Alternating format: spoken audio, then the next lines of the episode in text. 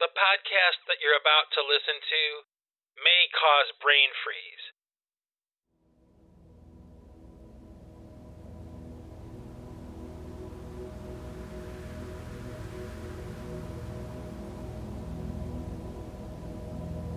Well, hey, hey there, happy innovators. How are you all doing out there? I'm doing pretty good, I gotta say. I am. I'm doing pretty good. You know, I'm still sad a little bit about my folks and everything, but, you know, life goes on. And, uh, you know, my wife has been a large part of that too, you know, helping me to kind of cope and to help keep me in like a better mood, make me laugh, you know. And, uh, it was kind of funny the other day. We were driving around in the car, and my wife has this playlist of pretty much all my music, you know, and she had it on shuffle, and she was playing my songs. And, you know, sometimes I like to listen to my songs, sometimes I kind of just want to listen to something else, you know? But, you know, we're in the car, and song after song of stuff I've done PC3, pipe choir and everything. And I'm like, man, you know, like, can we listen to something else? You know, please? Can we listen to something else? And she's like, no. I'm like, what do you mean, no? And she's like, well, every time I listen to this stuff, we get paid. I just like lost it. Like, that is so funny. Like, I can't believe it. It's true, though, too. Every time we play my songs on our playlist, we get paid for it. So technically, you know, we could sit there listening to my music on constant play and I would get paid every time it gets played. I think that's funny. But my wife is like that, you know? She's like a she's such a good friend and she's so funny and so goofy and uh, just you know has like my brand of humor, you know? And uh, my birthday is April 30th and my wedding anniversary is May 1st and my wife's birthday is May 2nd. So there's three days, you know, of uh, celebrating our, our birthdays and our anniversary, and you know that way I could never forget the date of my anniversary, right? Well, anyway, this year on our birthday, it was so funny because I asked my wife, you know, what she wanted for her birthday, and I I said to her, like, you can have anything you want, you know, literally anything you want, just ask for it, and you'll get it for your birthday, anything, okay? And, you know, it's so funny because my wife didn't want jewelry. Okay. She didn't want a car or, you know, fancy clothes or a trip to France or anything like that. You know, what my wife wanted was probably like one of the only things I cannot give her, which is a Yeti. She actually asked for a Yeti. You know? I love that girl. You know, I just laugh my ass off when she does stuff like that, you know? She's such a smartass sometimes, you know? Uh, so yeah, she wanted a Yeti, and of course we got into this argument about like the difference between Bigfoot and Yeti. And are you sure you don't want a Bigfoot? Are you sure you want a Yeti? You don't want, you know? Are you sure? Yeah, that's how conversations go in my house. It's pretty funny, actually. I I lost it. She just is so funny. I guess you had to be there, right? The timing, you know. And uh, you know, I'm, I'm thinking about her a lot because she's really kind of like a, a life preserver, a life raft for me, you know. And uh, especially now that my folks are gone, and we really kind of lost a lot of our connection to Ohio. You know, it's really just her and I, and we're kind of like on this life raft together out in the middle of the ocean. That's what it feels like. Yeah, that's what it's kind of like. We're kind of like out here in the middle of the ocean on this life raft, and um, you know, it helps to keep the humor going. You know, to to laugh as much as we cry. You know, and uh, it's kind of funny. I I can share with you another story here. You know, my my wife and I never have gotten into a fight. We've never fought.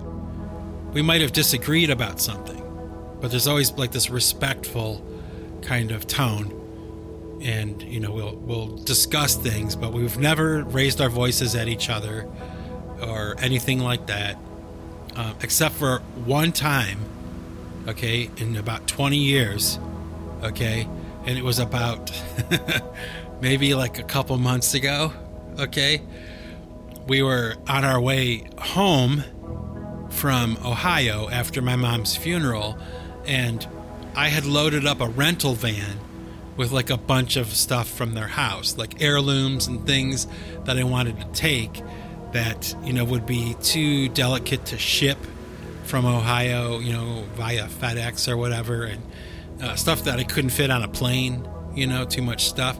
So we rented a van and we drove across uh, the state of New York, you know, from Ohio to New York, Pennsylvania, you know, all that. And uh, there's this bridge that goes from New York to Massachusetts. It goes over like the Hudson River, and it's called the Charleston Bridge. And I swear to you, this bridge has been under construction, okay, for, man, I've got to say at least 20 years, probably more than that, okay? And it is such a difficult bridge to drive over, okay? It's like the way that they have this bridge partitioned off while they're working on it. You know, you're driving literally like one foot away from the edge of the bridge, okay? And there's this teeny tiny little railing, you know, that would not stop anything from going over that bridge, okay? And there's like a, maybe a, a 50 foot drop, okay? So over the years, you know, usually we fly to Ohio and back. You know, that's usually what we do. But every once in a while, for one reason or another, we've decided to drive. Okay. And this was one of those times. Well, I told my wife, you know, before we left, you know, she was kind of like navigating the path that we were going to take. That's usually how we do it. She'll navigate and I drive, you know. She'll just tell me where to go and I just do, I'll sit there and I'll drive until we're done, you know.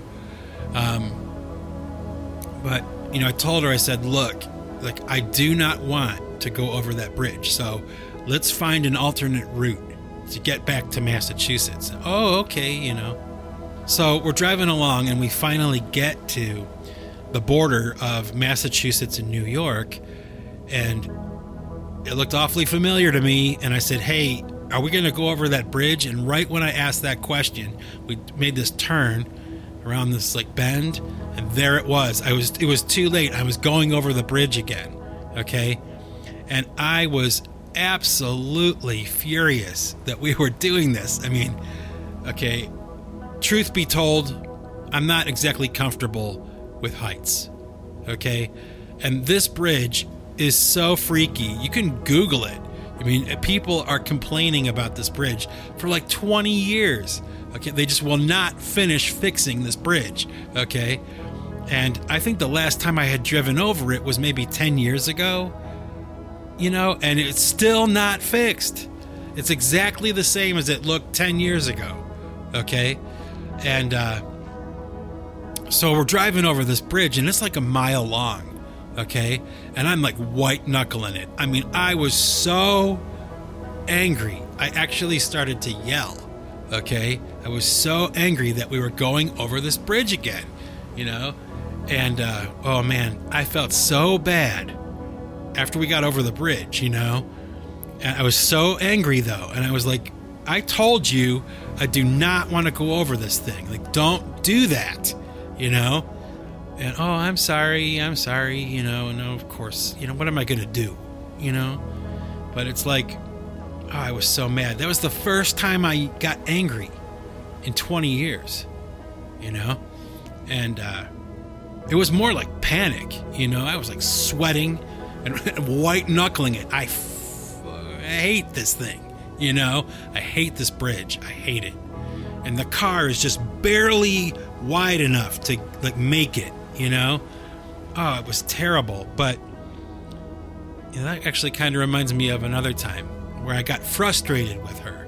Okay, and it was actually pretty funny because it might have been during like COVID, you know, that kind of thing where uh, my wife was staying home, you know, to work. Okay. So it was great. You know, we both worked from home and all that. I mean, everybody else was bumming out about COVID and, oh, it's so awful. I have to stay home. And for my wife and myself, it was like a vacation. It was fantastic. We got to sleep in. She started work pretty much whenever she wanted to. I always start work whenever I want to. And uh, it was just nice. You know, we would work in our offices, our separate offices, because we each have a separate office, like a separate space of the house that we use. And um, so, you know, we would we would work and then we would meet in the kitchen in the middle like at lunchtime, and then we would go back to our work, and then we would come back for dinner. I mean, day after day of this in COVID, you know. But at first, my wife didn't kind of like understand that I'm used to being here by myself, and when I'm working and recording on stuff, like you you can't just come walking into the room. You know, like if you walk into the room, I might have a microphone like a, a hot microphone recording something and you just came in, walked in and made a noise and you blew it. You know, you can't do that, you know? So, you know, it, it happened maybe once or twice. Okay. And the second time I kind of like, I kind of like yelled. I kind of like yelled, you know? Like, you know, you can't do that. Don't do that. Don't just come walking in while I'm recording. Like, just don't do that. You know? I'm recording, and now I have to start over again, you know? And oh man, that was like the perfect take, you know? And you just blew it. Like, don't do that. And she didn't know, okay? She didn't understand. But then, you know, after I kind of told her, she got it. But what was funny was, this is what really makes me laugh. And I mean, this is totally her, okay? Instead of getting like angry with me about that, like, oh, you know, F you, you know, I could do whatever I want, or, well, why don't you put a thing on, you know, nothing like that, you know, from her. She doesn't say anything. She just walks out of the room. I'm sorry. She walks out of the room, and then about an hour and a half later, you know, this piece of paper slides under my door. you know, saying like it's time for dinner or something, you know.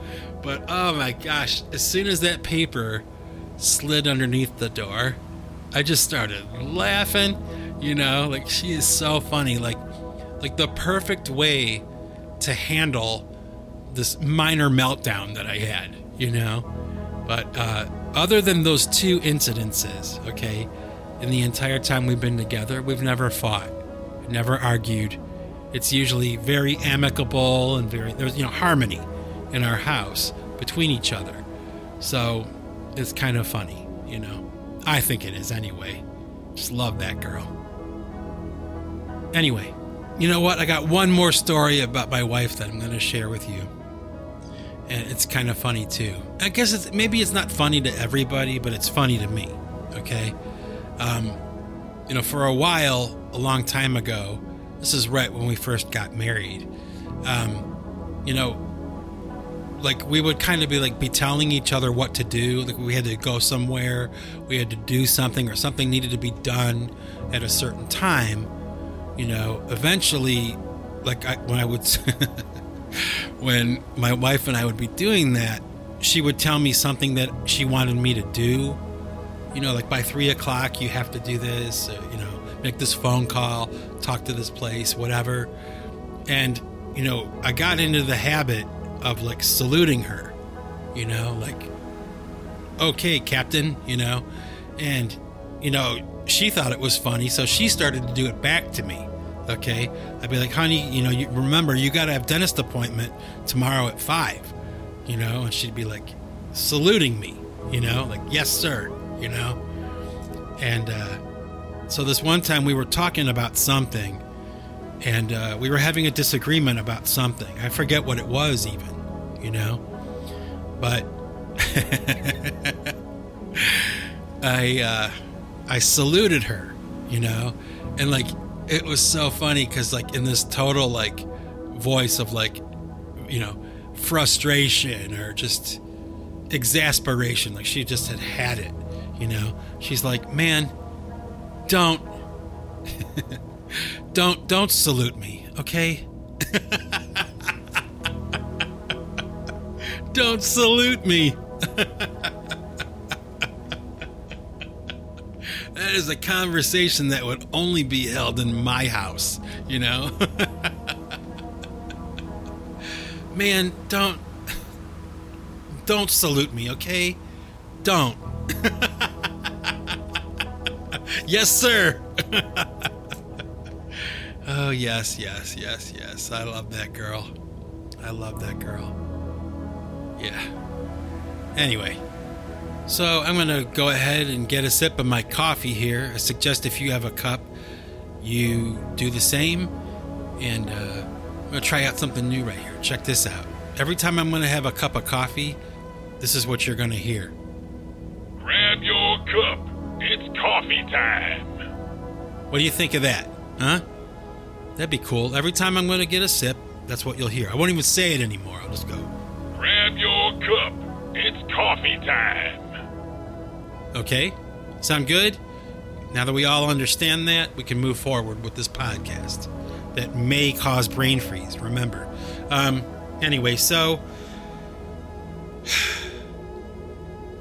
I think it's kind of interesting that idea of changing the podcast a little. You know, over the years, this podcast has kind of like been gradually refined.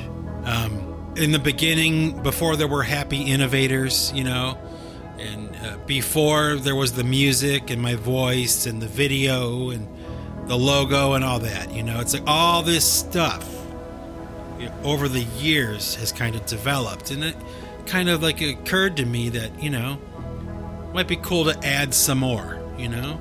So you got that thing in the beginning that I'm doing now, and I think I'm going to make it a permanent thing. I mean, I think it's pretty cool. I'm going to do it. Hope you like it. A lot of people seem to like it. You know, I got some good responses. You know, in my case, if I get like two or three positive responses, like that's a lot to me. You know, um, I don't have Joe Rogan numbers, you know, but uh, yeah. So I think it's pretty cool. I hope that you guys like it too. Anyway, so what do I want to talk about today, other than Yeti and my wife and how goofy she is? Um, you know, it's weird because you know, ever since this whole flat earth thing, you know, became part of the zeitgeist and people were talking about flat earth and all that stuff. And there's a lot of people who don't believe it, there's a lot of people who do believe it, and there's a lot of people who are somewhere in between. And I think that like with my wife and I, it's become something that we find humor in, you know, it makes us laugh. So, you know, for the maybe the past 3 or 4 years, every time we're watching television, like a movie or something like that, we will spot on the screen a globe. Okay? And that's like one of the claims of like the flat earth community is that like we're being force fed this idea of a planet earth and a spherical earth, okay? And they they claim that, you know, they use movies and film and television programs as like propaganda to you know show the round earth. And um, that may or may not be true. I don't know. But what my wife and i say like whoever spots the globe first okay while we're watching something um, we'll yell out like it's flat you know and i'll try to see where you know she goes like oh it's flat and i'll look and i'll look i'll look oh i see it you know whoever spots it first we yell that out and it's become kind of like a joke in our house. But it occurred to me the other night as we were laughing about that. You know, we spotted a globe in a movie we were watching, and I yelled out, It's flat, you know. Um, we do that a lot, you know, like it really does kind of seem when I sit down and think about that, you know, it's, yeah, there there is a globe in pretty much everything we watch, especially if it's like a professional production, you know, like a film or a talk show, you know, a TV show or something, a commercial, even, you know, there are globes all over the place, you know? So I thought about that, you know, because we see it a lot. It is true and we make a joke out of it and we laugh and it's funny But you know, sometimes it's kind of like we're not kidding. You know, like it is flat. You know, I kind of think that way. Like uh, we laugh, but I think there's a part of both her and I that kind of wonders. You know, like hmm. Well, it certainly is a possibility. You know, for people that don't understand it, you know, they don't understand the idea of flat Earth and what it means. They have this image in their mind of what it is, and that's an inaccurate image. There's a lot of things like that, though, where you know, um, you know, the general public has like a perception of something, and it's really not accurate. Like to the people who are involved in whatever it is, you know, like. Uh, you know, there's people who would say there's scandal inside like the, the Catholic Church, those kinds of things, and they make judgments and they, they think they know what's going on there, but they really don't. You know, like to the people who are participating in it, that, that belong to that church, they know what's going on. But if you're not even involved at all, your information is probably not correct. Okay? It's probably inaccurate. And that's just one example. I think there's a lot of things that are like that.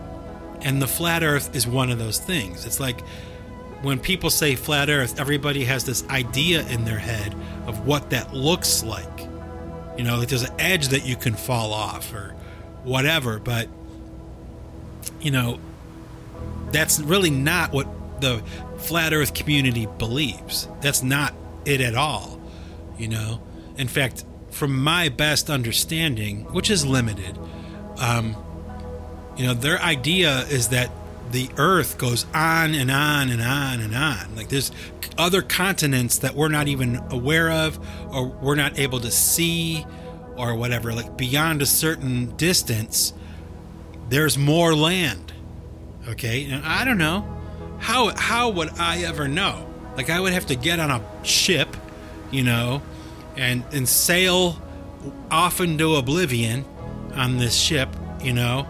Eh, that's never going to happen. I'm never going to do that, you know. And he, and if someone else does it, now we can't trust that what we're seeing is real anyway. Everything can be faked, you know. And you know, yeah, I guess I could trust scientists, but like I said in the last podcast, you know, it's like, how do I know? How do I know that the guy who's telling me the facts about something, like whether the earth is round or flat, how do I know how to verify what he's saying? Like, because it's in a book, you know, uh, a world history book or something that somebody wrote? How do I even know that somebody wrote that book? How do I know that book wasn't written 20 years ago? but they're making it look like the book was written 300 years ago. How do I know? There's no way to know. And maybe it's always been like that. I don't know, but I I, don't think so. I, I don't know. I don't know. I don't know. Has history always been an obfuscation of the truth? Like always. Like even back in the days of like, you know, the medieval times, you know, was the knowledge of the past that those people had inaccurate as well? Or, or, okay, is it like those people never even existed at all? Like there was never, ever a medieval time? Like, is that possible? Well, yes, it's certainly possible. Just because somebody said there was a period of time called the medieval time, okay, uh, knights and castles and horses and princesses and dragons and all that stuff. Hey, hey, you know, how do we even know? All right, we just have to trust. I mean, at some point, you have to like put an end to the doubt and come to some kind of something of a conclusion, right? You have to. But where is that stopping point? Like, I don't know. I don't know. So, I mean, for now, you know, I'm content with this idea of just accepting the idea that there are alternate possibilities. Okay, that perhaps the the, the history that we've been taught as truth is not true. Okay, we have been told something that's not true and not accurate. Why is that? You know, I don't know. the flat earthers, those kind of folks, they claim, that community, okay, they claim that the reason that we are being told that the earth is round is because they don't want us to know that there are other pieces of land that we're not even aware of on this plane that we live on, this realm that we live in. Okay? Now think about that. Wouldn't that be fascinating? And you know, there's that one admiral, his name is Admiral Byrd. His name was Admiral Byrd. He was a famous explorer for the US Navy and, you know, he famously, you know, went out to find what was out there. You know, he had a he was an expert explorer. He was, uh, you know, given the highest honors our government can give to a soldier. You know, and uh, he was given the huge responsibility of taking like an armada of ships out to see what was at the edge, like what like what is out there.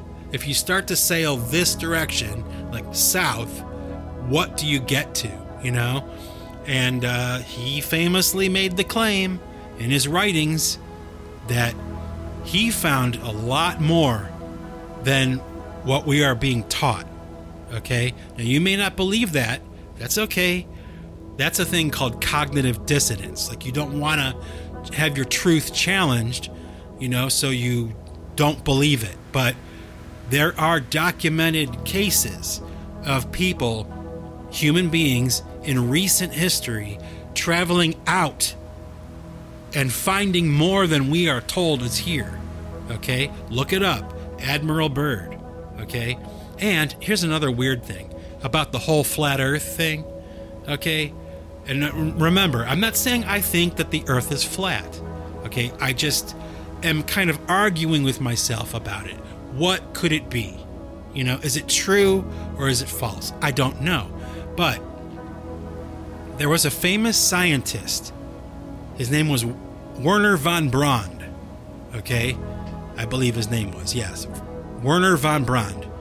He was from Nazi Germany. He was a Nazi scientist that after the war, they captured him, they brought him to the States, and they made him work for our government.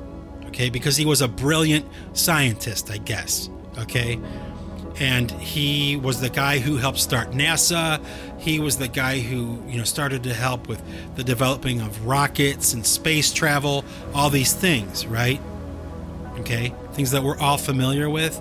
They started with him. Okay? And what's really strange about this, okay, is that when Werner von Braun died, okay, on his headstone, it says his name. I think it says the date that he was born, the date that he died, and then in the corner, there's a Bible verse listed there. And when you go to that Bible verse in the Bible, it talks about the earth having a firmament over it. That there is no outer space. That there is a there is a water dome that is over our realm. Okay? Or ice, an ice dome over our realm. That's what's on his headstone. Okay? Now, why would he put it there? Was it like a one last kind of like fu to humanity? I don't know. Or was it like, hey, everybody, here's a clue. His last act of altruism, you know, before he died, was to put that Bible verse on his headstone. Okay? So you can make of that whatever you want, and you're free to look it up and see it for yourself. You know? What was this guy talking about? Why would he do that? Why would he do that? Hmm. You know, a lot of the time with stuff like this, especially in the world of science, you know, it's really just like everything else. You know, the arts, the humanities, science, you know, uh, finance, business, you know, economics, uh, you know, computing, computers, technology. You know, when somebody is like an expert in those things, it becomes their identity. You know, um, I would say it's true. You know, it's true for me. you know, being a musician or an artist has become, you know, my identity. You know, I do a lot of other things, you know, play sports and I mean, I do all kinds of stuff, you know, but really, everybody that knows me kind of knows that I'm doing the music thing. I'm kind of doing the art thing. You know, I'm one of those guys, you know, and it becomes your identity. And but my point is, is that when something like that becomes your identity, it's really hard to kind of accept that there may be a challenge to your expertise. You know, like as right as you think you've got it, as much as you think you know, you may not know much, or you may not know anything at all, really, compared to what there is to know. And that's another thing, too, knowing what you don't know, like knowing how much you don't know. You know, but, with science, okay, and this is why I'm talking about it here. With science, if it's their identity, okay, think about it. A college professor, he's working at MIT, uh, you know, very intelligent, excellent grades, you know, uh, could could get into a school like Harvard and excel, and then eventually at some point become so successful and so noted at what they're doing in the field they chose to pursue, they become a professor at Harvard. They teach other people. That's how much they know about this thing, you know, science, you know, whatever it is. They know so much about it that Harvard asks them, okay, to teach. Think about that. To become a professor at Yale or Harvard or any of the Ivy League schools, MIT, think of, just think about that. Okay? Now, what would happen to all those men? Because there's a, you know, there's more than one. There's a few colleges in America, you know, uh, which reminds me of something else, by the way. Really quick, I'm going to break away here and just mention this because it's something I should have mentioned a long time ago, and I always forget. But, you know, you hear all the time that, like, the schools in America suck. You know, like American public education education and all that kind of stuff sucks. That may be true sometimes, but it's not like the standard that's here. And, you know, you hear these stories, we hear these stories anyway. My wife and I do because she's an educator. You know, we hear these stories about, oh, in China, all the students are excelling and, you know, blah, blah, blah, blah, blah. Like they are so smart. Okay, they are so smart oh, over here in India, they are so smart. Okay? But here's the thing in those schools overseas in other countries, unlike America and the American public education system, those schools like in China and India, all over Australia, all over the world, they don't have to take all the students. You know, if, if students are mentally retarded or they have a learning disability or whatever, they don't get to go to school in China. Okay? But here in America, in our school systems, we have to, by law, allow every child to be educated. Okay? So when people talk to you about how much it sucks in America, you know, the public education, you can tell them to kiss your ass because they don't know what they're talking about. All right? And yeah, it's not like great everywhere. I get that, but this idea that this blanket term, like, you know, bad for American education, like it's bad, all of it is bad, it's not acceptable, it's not as good as other countries or whatever. Just remember, you know, they get to pick and choose. They cherry pick the students that get to go to their schools. But here in the States, we take everybody. We have to. Why do we have to? Because it's the law. That's what that's a law here in America. Okay? And one more thing on this front. Okay? Think about this. Whenever somebody from like China is a really good student or when somebody from India is a really good student or whatever, why do they come to America to go to college? Why is that? If the schools here suck so bad and the education in America is so bad and so low quality, okay? Why are they clawing at each other to get into the schools that are here in America. Think about it. People don't talk about that very often, but here in my house, that's the kind of stuff that we talk about. The stuff that most people don't even know. They don't even think about it. But my wife has to, because that's like her life, right? So we talk about it a lot. And I'll tell you what, she's opened my eyes to a lot of stuff. A lot of the things that people think about education in general or academia, a lot of the things that people believe or the things that people are told are not true. They're not accurate. They're political or whatever. They're not true. Now, like I said, not every school is great.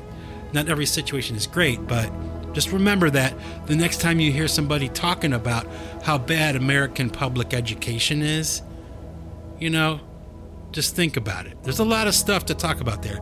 And I just wanted to touch on it because I always say to myself, I want to talk about that, but I forget. This time I remembered, I talked about it. Whew, it's done, right? Okay, so back to what I was talking about with this idea of identity. When a scientist has the identity of, you know, being a very brilliant person, uh, being an expert at what they teach, what they're talking about, like really knowing what they talk about. It's like somebody like Neil deGrasse Tyson or, you know, Michio Kaku, you know, these guys that are just like, what, brilliant? Okay, what if, what if, what if the basics of what they're teaching, like the fundamentals, back when they were young, what they learned when they were young, what if those things that they learned were not true? Like, what if the foundation for Michio Kaku's education was based on a globe Earth and the Earth is not a globe? It has to be a globe in order for him to have a career, in order for him to get the grant money, you know? Like, it can't be flat. Do you understand? Like, it can't. It will not be flat. They need the money. They need that that life, that identity. What are you going to do? Wipe that away in one fell swoop? You're going to reveal all of a sudden that what we've all been taught all these years is wrong? I'm not saying it is wrong. I'm just talking about the possibility that it might be. Okay? Just the mere possibility that what we are taught might not be true. Think about that. How do we know what's true? And you know, what is your identity? Okay, my happy innovators, what is your identity? What do you identify as? And I'm not talking about your sexual whatever, your sexual appetite. I'm talking about you as a person at the core of your person. You know, are you a doctor? Are you a mechanic? Do you work with your hands and fix things?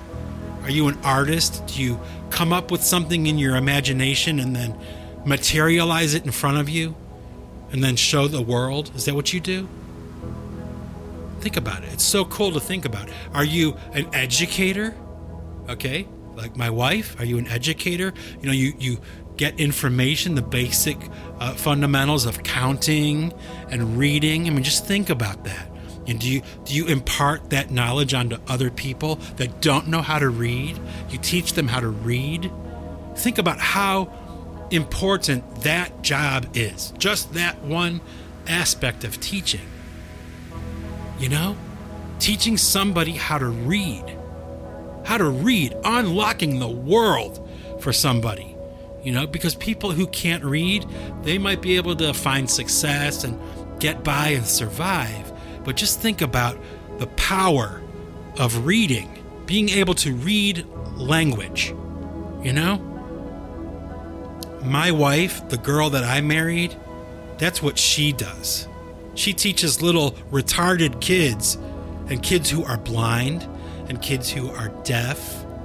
She teaches them how to read. They can read books and they can do all those things. You know? It's so easy to kind of like poo poo it and like, oh, big deal, you know? Oh my gosh, it's like a really, really big deal, you know? Like I've always kind of thought to myself, like when my wife passes away when she's an old lady, hopefully, and she meets the Lord, you know, he will show her the lives that she touched. Like a like a pebble in a pond. You know, this one person. You throw that pebble in the water and the ripples just ripple out. And you don't even really realize how many lives you're affecting. Here is an awesome story, man. I could tell you, I, I don't think I've ever told this story before on the Singularity podcast, but this is true. We went to this bank that we go to all the time to do our banking, okay? And it's in a town that my wife used to teach in, okay? So we go to the bank, and I forget what we were doing. We were going to like close an account and open this account and do this or whatever. We walk into the manager's office to sit down to do the deal, you know? And the girl who's sitting at the desk as the manager of the bank, okay, was one of my wife's former students. And she said, Are you Mrs. Bostwick? You know, do you remember me? You taught me how to do math. And my wife just was like stunned, you know? She was stunned because when she met this girl, man, she couldn't do math to save her life. And the problem was that she had a hard time like doing the steps of mathematics on paper. So my wife gave her a calculator. Okay? And that simple act of handing this little girl this calculator, eliminating the need for pencil and paper, she could do the computations. She was brilliant. Brilliant enough to become a bank manager. you know what I mean? And we just were shocked. We, we, we were so stunned sitting in that office talking to her. And when we left, we talked about it for a couple days, you know, like, oh my gosh, that just blows my mind. Like, that has never happened before where we walked into a room, one of your students was in there, and they're like in charge, and you helped empower them. You helped put them there, you know, and then, you know, a couple days pass and we forget, you know, but every once in a while, it comes back into my mind you know? And you know okay back to my point now is like that's my wife's identity you know? It would be really difficult if that were taken away or it changed somehow you know and there would be a certain amount of resistance you know uh, the same goes for me like if somebody were to somehow you know try to like challenge my knowledge of music or whatever which i don't really care about because you know there's a lot I know and there's a lot I don't know, and I don't really care, and I'm always in pursuit of more knowledge. So, you know, it doesn't bother me, but that idea of having your identity challenged like that. Like I said, I'm not talking about your sexual preference, you know, or what kind of clothes you want to wear. I'm talking about your core. You know, your core. What are you? What are you? What do you do? You know, like the dude asks in uh, The Big Lebowski, what do you do? You know? Hmm. What a question. And that idea of having that identity challenged is really, when you think about it, especially in the world of science, you know, where it's like uh, we rely on them to be experts and to tell us the truth of what the world is. What if they're wrong? like, what if they are? What if they're operating under false pretenses? Like, they may have a lot of knowledge, yeah, but what if, what if, okay, at the very beginning of their journey, this idea that the earth was round rather than flat or whatever, what if the earth is actually flat? It's not round. You can take a 50 year career and throw it right down the toilet. I mean, like, it's over. And, like, who would ever want to listen to those guys ever again?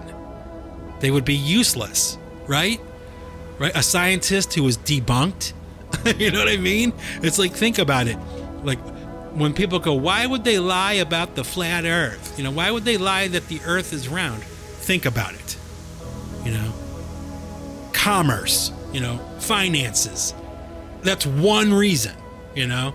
Think about it Now, I'm not saying that the scientists that are teaching us science and, you know, they're making their proclamations that the earth is 10 million years old, or no, wait, 200 million years older. no, wait, 400 million years old, or no, wait, 800 million years old. You know, they don't even know. You know, they can't even come up with a number. You know, they can't even agree on a number how old the Earth is. I don't know.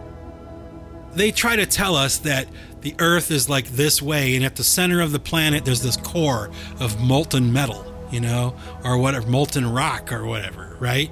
At the core of the Earth. But the deepest that they've ever drilled down is like eight miles. you know what I mean? Like, how do you know that that's what the core of the Earth looks like? You want to know something? You don't know what's at the center of the Earth. You don't know because the deepest anybody has ever been able to go is eight miles. And then they hit this barrier, okay? And they can't go any further. It breaks drill bits. I mean, it's like it, you cannot go past the eight mile mark when you go underground. Think about that. Pretty weird. It's something like that. I mean, don't quote me on eight miles. I'm pretty sure, though, that is the number. So if somebody's like, no, it's actually 14 miles, you know, they went down 14 miles. Like, okay, 14 instead of eight. The point is, is that nobody knows what's at the center of the earth, right? So why are we talking, or why why are they showing us these drawings, these graphics, you know, of what they think the earth looks like? I don't know. Am I a skeptic? I wouldn't say I'm a skeptic, but I would say that I look at all things, you know, like science is supposed to do. You know, it's the pursuit of truth, you know, not just like proving that religions are wrong, you know, or that the Bible is wrong. That's really what it's about. You know, they don't want to believe in that. They don't want to acknowledge that there is a God or there is anything. So anything but Jesus, you know, like anything in the world, absolutely anything. It could be Buddha, it could be transcendental meditation, anything, anything but Jesus, the Bible, Christianity. Anything but that, right? That's really what it seems like to me. And uh, I don't know, maybe I've got it all wrong. I could. I will, you know, accept that as part of this discussion, right? Grab your cup it's coffee time. I think it's a good time to have some coffee. Anyway, so where was I? Oh, yeah, talking about the identity thing. So I think you get my point. I've talked about it long enough today. Now, I'm going to drop one more thing here at the end of this podcast, something that I kind of thought about the other day maybe you'll kind of see where I'm coming from, or maybe you'll kind of like agree that it's at least interesting. Okay. Um, do you remember in the last podcast when I was talking about that idea of they're finding the the remains of you know Egyptian civilization right here in the Americas, and how the Indians live on like the mountains and the mesas, like that could at one point have been places where they lived like you see a mountain, that's what we see now, but a long, long, long, long time ago, it was a building, a massive, massive building that got fried by some event, right? Well, I was thinking about this the other day, okay? Now, stick with me on this. You know how when they show like an Egyptian pharaoh, they're wearing those things on their head, like a head dress? They call that a nemes. That's the name of that headdress that you see, you know, King Tut wearing, you know, and all the famous pictures and stuff, or on the sarcophagus, they'll have this headdress on, okay? That's called a nemes, okay? N E M E S, okay? Now, think about how similar, just for a moment, okay? Think about how similar that nemes is in Egypt to the headdress that Indian chiefs wear, you know, traditionally here in America. Just think about that. How similar they look in their shape, and their size. You know, one is made out of feathers, of course, right? And the other is made out of like fabric, some kind of textile or, uh, you know, precious jewels and stuff like that, or gold, you know, that kind of thing. But just for the sake of thought, like a, a, a short little thought experiment, just consider how similar those two things are. Okay? Just think about that. The Indian headdress and the Egyptian nemes. Think about that. Pretty weird, isn't it?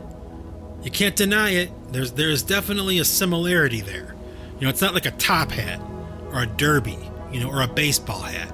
It's like they, they look very, very similar, but they're just fabricated from different materials, you know? And we're told that, you know, they're from two different periods of time. But it's my contention, at least at this point, that they're not from a separate time. Like, they were coexisting, or what we know as the Indians were actually like Egyptians too. Like, it's all the same people, you know? The same civilization. Could be, could be. Nobody knows for sure. It could be, right? So don't say no, because nobody knows for sure. Nobody knows. And another thing that I thought about, okay, this is like kind of strange, but whenever they show like an Egyptian king, like a pharaoh, okay, they'll show them with their arms crossed and they're holding these two different devices. You know, one of them looks like a crook, you know, for shepherding people, and the other one looks like a whip. Okay? And I don't even want to get into the implications of, you know, what that could mean. Like, what sweethearts they were to have a crook and a whip for you, you know, the, the peons, the slaves, you know. But I wonder sometimes, and I've heard this talked about a little bit, you know, that those may be those two items that you know we're told what they are, but that could be total BS. Like nobody really really knows what they're for. Maybe, um, maybe they are sources of power. You know, like uh, like devices that make energy of some kind or manipulate energy in some way. You know, that we're not familiar with or we don't understand. But every time you see a pharaoh, every time you see the hieroglyphics or whatever, they're holding these two things, you know? And the explanation we're given is like the crook is like for sheep, you know, to, to keep people in line with this crook, to keep them from straying away or getting away. And the whip is, you know, to keep them working Okay. And that very well may be what that is. Okay. I don't know. But what if those are two weapons or two sources of power, you know, that we don't understand? And, you know, there's this, this uh, device, it's called a fasces. Um, it's an ancient weapon. And you see it all the time. Like Benito Mussolini used it as like his logo. Um, it's like this bundle of sticks with arrows coming out the top, and you know it's this uh, like like an axe, kind of like with a really wide handle. That's what it looks like a like a two blades like on an axe, but the handle is really wide and made out of this bundle of sticks. And you know, to this day, people aren't entirely sure what that's for. But there's this guy, you gotta check him out. I should have mentioned him a long time ago. His name is Jon Levi and he has this channel where he kind of like is talking about all the stuff that I'm talking about here. Like he is thoroughly convinced that the history that we're given is false, and he shows the evidence on his YouTube channel. I highly recommend that you check him out. But he's the one who kind of turned me on to this idea of this weapon called a fasces, that it might actually be some kind of energy weapon. Like, it was not just an axe, okay? you like hit somebody with. It was like a device that made something happen and it would wipe out armies of people. You know, it's like how you would conquer. You would use this fasces, this energy weapon that they devised a long time ago. Is it fantasy? I don't know. Maybe it is. But I don't know. I watched The Dark Crystal when I was a kid and I kind of knew the difference between, you know, fake and like what could be real, you know? Although I did like The Dark Crystal a lot. You know, the Skeksis and the Mystics. Do you remember that? Oh, it was so hilarious. Like it was like a Muppet fantasy movie. oh, the shit they had us watching when we were kids, you know? Um, anyway, so there you go. I don't know. I, am going to stop talking now because I have to get on with my day, but you know, it was great talking to you guys today. And I'm sure you can hear it in my voice. You know, I'm like excited. You know, I'm excited about the podcast and I'm excited about the music I'm making. I really am. And I'm ex- I'm happy, you know, I am happy. I said that I was sad about my folks dying and all that stuff, but my life is happy. And I hope that yours is too. You know, yeah, we have blue Mondays sometimes. And, you know, sometimes life sucks, but not all the time. Eat some ice cream, make yourself smile, you know? Some happiness in your life. So, everybody, my happy innovators, peace, love, and Melba toast to you. And remember, folks, if you want to keep what you've got, you've got to give it away. Take it easy.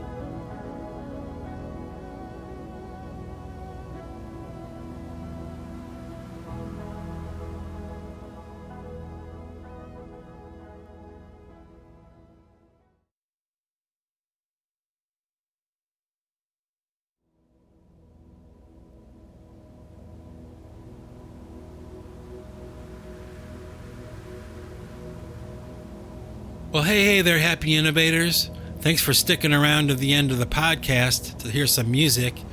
I got a song for you today I'm going to share. It's a song called The War Drums of Peace. It was a song that I originally had done um, as part of a five song EP I put together on a project I had called the Marian Circle Drum Brigade. And um, the reason that I want to share it with you today is that when I recorded this song, I did permanent damage to my voice. I fried my voice out. I was screaming so loud when I was singing this, and you can hear, you know, I am yelling at the top of my lungs, you know, the lyrics to this song. So bear that in mind while you're listening to this. Like, I absolutely roached my voice. And, you know, I sang this back in like 2010, this recording you're hearing. But, uh, I still have damage from it now. So, but I can still sing, I think, right? I think I can.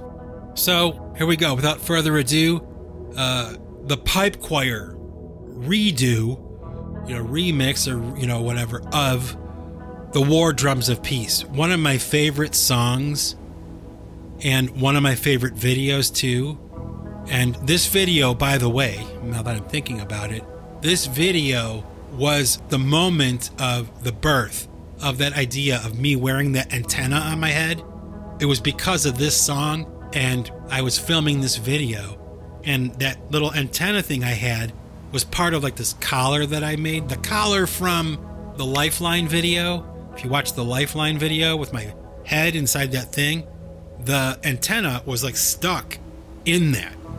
I should probably show a picture of it sometime. But in an act of frustration, because like the filming wasn't going well, I was having technical problems and the costume wasn't working out so good. I yanked that antenna thing out of the collar and I stuck it on my head and I threw the collar. And then I started to film. And when I watched it back, I was like, oh my gosh, that looks so cool. So when you're watching this video, keep that in mind that this idea of me wearing this antenna on my head, this is where it started. Okay? The day I was filming this video. And I was really having a lot of fun with this. So, okay, okay, okay. I'll quit talking. So here we go. Check it out The War Drums of Peace by Pipe Choir.